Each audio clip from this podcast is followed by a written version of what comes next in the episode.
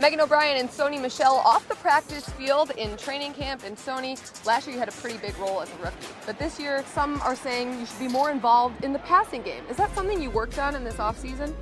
Um, off season, I've been working on all aspects of my game. Um, you know, as a player, you never want to focus on one thing.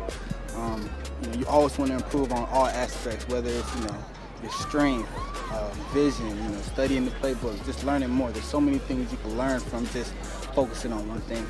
You were a little banged up last season, but you were out on the field when it mattered most for this team. What helped you get ready and make sure you were out there for the biggest moments? Uh, this team, um, this training staff, the coaches, the players.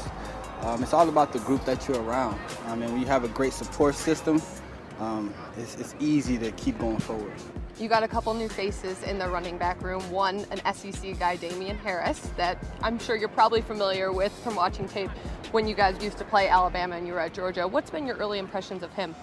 I mean, he's an SEC running back, good running back, um, a high character guy, you know, a guy that we're glad to have in the room. Um, and I'm glad to work with him, uh, you know, on and off the field, and uh, I'm excited for him.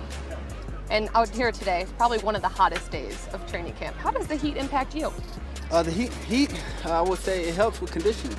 Um, you want to use it, you want to, you want to, you want to fight against it, you want to work with it to try to just get in better shape. So it's good that we got a little bit of heat. Uh, it helps us get better. As we look to next week, you guys are getting ready to hit the road and head to Detroit for joint practices. That's something that you haven't done before. Last year, all the practices were here. What are you looking to gain out of joint practices?